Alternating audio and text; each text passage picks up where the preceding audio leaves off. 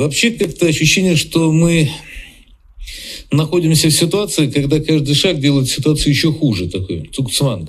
Привет и слава Украине! Смерть российским оккупантам, слава ЗСУ, которые делают эту смерть этим российским оккупантам. Что-то я смотрю, пропагандисты с каждым днем все грустнее и грустнее. Да, война продолжается, российских солдат и офицеров продолжают отстреливать в Украине. Калибры и количество оружия, которое приходит с Запада, становится все больше и больше. И эти выродки российские, которым хочется, знаете, что пожелать? Говна поишь-то.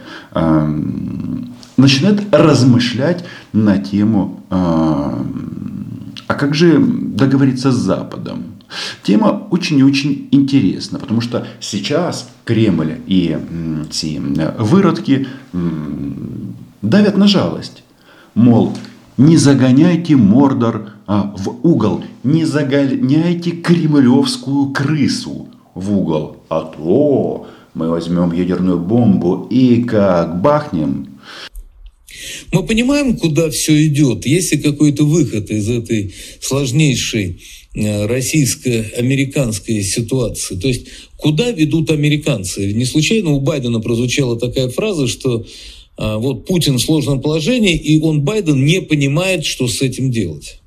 Во как развернулась ситуация. Оказывается, теперь Байден главный сочувствующий Путину. У деда войны повелителя бункера проблемы. Ему нужно как-то выйти. Кстати, все российские вот эти вот говорящие рты на Западе э, транслируют один и тот же тезис. Россию нужно понять и отпустить. А мне кажется, мы предложим им следующую опцию. Гевна поишь ты, клятие. Оккупанты. Но вы подписывайтесь на мой YouTube канал, лайки, репосты. Все как всегда. Давайте-ка разберемся подробно. А что же это такое начало происходить, что начали давить на жалость? И даже некоторых своей администрации, что загонять Москву в угол, что это не самая разумная позиция. Особенно, как, как правильно сказал Байден, ты не знаешь, что ты с этим будешь дальше э, делать. Российским выродкам, даже умным и интеллектуалам хочется сказать, что, э, ребята, если вы э, думаете, что э, эта тема пройдет, мол, мы, в иглу, э, мы уже в углу и нужно договариваться, то вы ошибаетесь. Ваш угол – это э, линия государственных границ. Валите в свою рашу, и Дмитрия Саймса это тоже касается, хотя Дмитрий молодец, мы с ним в Москве познакомились, но перед войной он уехал назад в США, потому что он думает, да ну нахрен этот Мордор. Я считаю, что это высший пилотаж. А, жить на, на российские донаты, кремлевские, и жить на Западе. А, Владимир Рудольфович Помет тоже так бы хотел, но не может. Падла, выродок под санкциями. Но, в принципе, отношения, конечно, в тупике. Серьезного диалога нет. Нельзя сказать, что нет никаких контактов, что нет никаких связей. И вот только что был разговор министров обороны. Это однозначно конструктивно. Но вот какого-то систематического диалога, по-моему, нет. Про этот телефонный разговор Остина с Шойгу мы беседовали с вами в предыдущем видео, когда э, глава российской дипломатической миссии в Вашингтоне, то есть посол Антонов, сказал, что американцы в принципе готовы Мордор простить. Для этого нужно сделать всего несколько вещей. А, три позиции. И, в принципе, они неплохи. Это прекращение боевых действий, отход на линию двадцать третьего февраля.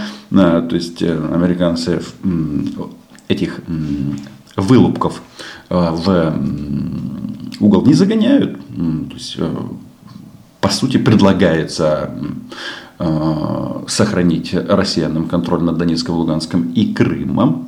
Ну, по крайней мере, так звучат э, это с уст посла Антонова. Ну и, конечно же, нужно покаяться. А насчет покаяния – это самая интересная вещь. В общем, пока э, кремлевские выродки э, делают вид, что они не сделают ни шага назад. Но это же не конец истории. Я не вижу, что э, был бы э, какой-то интерес э, в администрации к тому, чтобы проявлять какую-то гибкость во имя переговорного процесса. М-м, гибкость. Я вам говорю, гибкость, проявите гибкость. Вы загнали нас в угол, нас нужно простить и отпустить. Только оккупированная территория Украины остается за нами. Направление движения российским этим говорящим головам мы давно уже определили. Крейсер «Москва» уже достиг конечного пункта. Наоборот, те в администрации, которые говорят, что они хотят диалога с Москвой, такие люди есть и на очень приличных постах, они говорят также, что для того, чтобы этот диалог привел к результатам, должна измениться динамика на поле боя. Измениться, естественно, в пользу Украины. И это уже происходит. Российские выродки бежали из-под Киева, из-под Чернигова, из-под Сум, из-под Харькова. И этот бег будет продолжаться.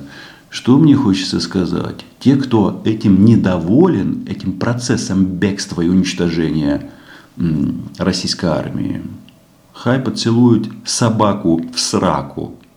И что если сейчас Соединенные Штаты создадут впечатление у российского руководства, что администрация Байдена как бы слишком готова, слишком готова идти на переговоры и тем более договариваться, то это снизит интерес у российского руководства.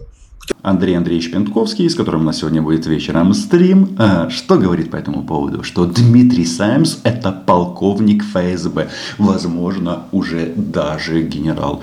Вот он так вот мягенько стелит, что вот такие вот расклады, кто первый моргнет, не, не загоняйте кремлевскую крысу в м, угол. А дальше? А дальше что? Проявлять гибкость. И говорят также, что вообще все решения должен принимать Зеленский, они должны согласовываться с Зеленским, хотя, конечно, в этом есть элемент лукавства. Позиция США в этом отношении очень интересна. Американцы в последнее время частенько начали спрашивать у украинцев, а что для вас будет победой? Такой вопрос генерал Милли задавал командующему Залужному. Кристина Квин на эту тему размышляла. В общем, все зависит от Украины. То есть от военно-политического руководства Украины. То есть от Владимира Александровича Зеленского, которого Путин не так давно называл кем там, наркоманом м- и клоуном или как-то еще. Так вот вопрос, кто здесь клоун? Кто здесь клоун? Вылупки российские, а? Потому что Зеленский не может снимать санкции. Зеленский не может снимать санкции, но команда Зеленского может сделать все возможное и даже невозможное, чтобы их санкций этих было все больше и больше. Вот смотрите, кто у нас в офисе президента, в нашей политической команде отвечает за санкции? Глава офиса Андрей Ермак. Вот я смотрю его Facebook-страничку, и он тут опять рассказывает о том, как работает его группа санкционная Макфол Ермак. Если вы э, помните, Макфол — это бывший посол США в России. Мы с ним в одно время, кстати, были в Москве. И их позиция, которая предлагается западному миру в части увеличения санкций, очень понятна. Ну, извините за выражение, традиционное украинское нахальство.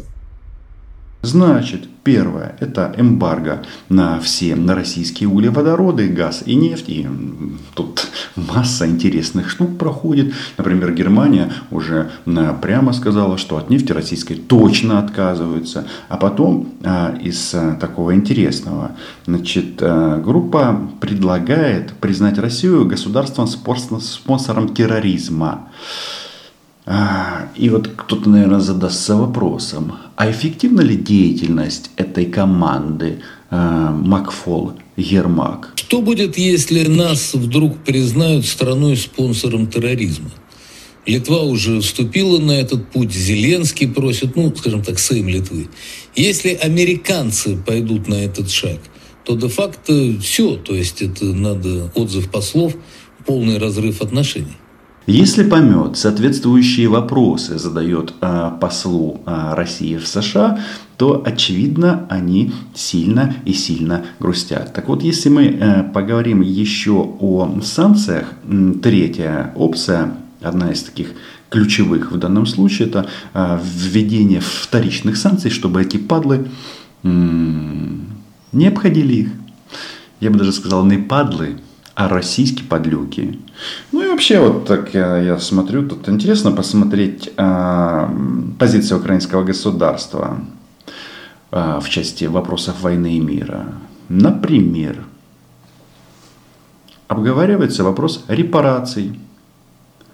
Как и в случае с санкциями, профессиональные эксперты Запада предлагают четкие механизмы, которые бы могли направить конфискованные российские активы в пользу Украины.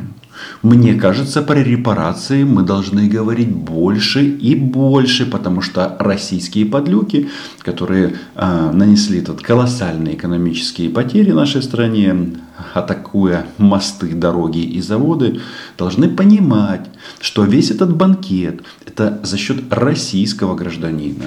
Вот россиянам показывают, как они бомбят Азовсталь. А им нужно объяснить, что за разрушение, например, конкретно Азовстали, заплатят сами россияне.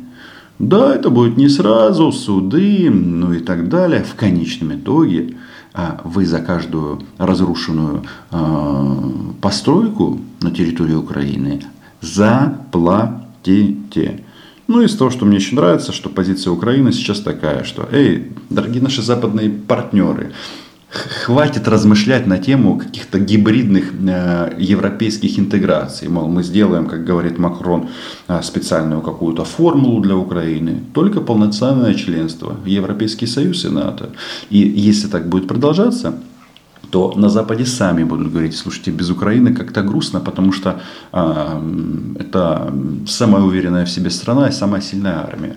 Так вот, э, вернемся э, к санкциям и как на эту тему реагируют э, голоса России на Западе. Потому что Дмитрий Саймс, он же это элитный чел, это high-level. Это минимум пятьдесят штук зелени в месяц, да-да-да. Любое полноценное соглашение, которая бы закончила этот конфликт, оно, понятно, с точки зрения России, должно будет включать снятие или, по крайней мере, очень серьезное ослабление санкций.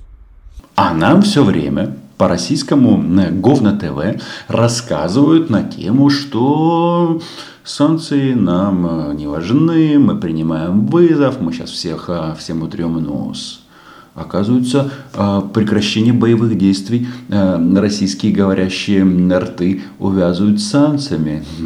Да, Зеленский, может быть, и не может снять санкции, но команда Зеленского может сделать все возможное, чтобы эти санкции были наложены. Вот такая вот фигня, малята, сталася на геополитической карте, ну или в лисе. Кому как угодно. Пока у украинцев не получается э, поменять э, ход боевых действий, что у России остается серьезный наступательный потенциал. И вывод однозначен, что как бы ориентироваться на скорую победу Украины по меньшей мере было бы крайне э, преждевременно. Вроде бы так сказано, что мы в очень тяжелом положении, да, и тут, наверное, сложно не согласиться. Победа будет не скоро, не завтра.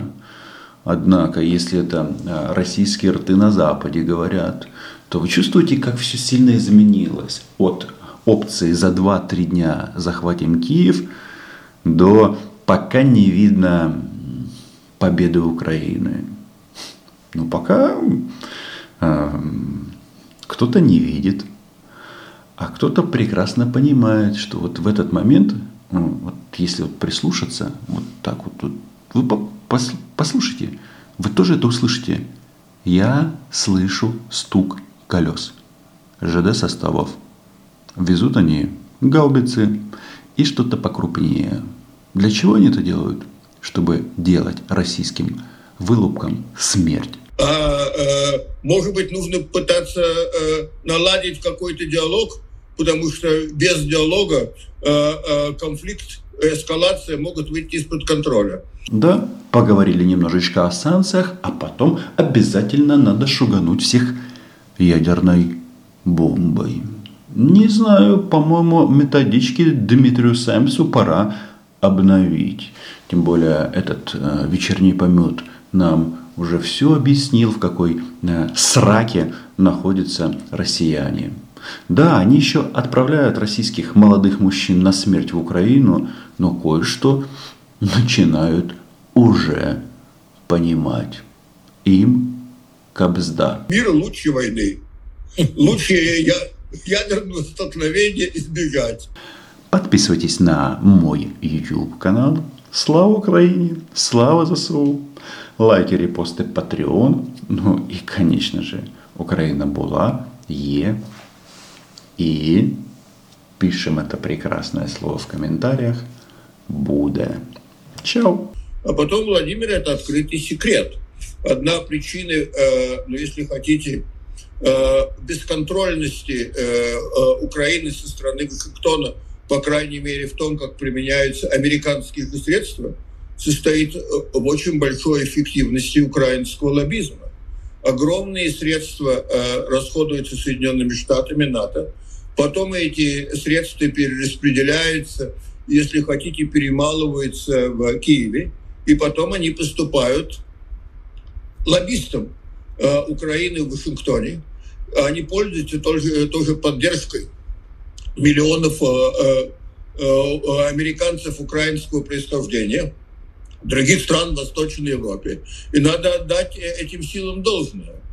Никогда со времени огромной поддержки Израиля в американском конгрессе никогда не удавалось иностранному государству вот завоевать, завоевать такую позицию, когда в общем они могут даже бросать вызов президенту Соединенных Штатов, обвинять его в том, что он для них делает недостаточно.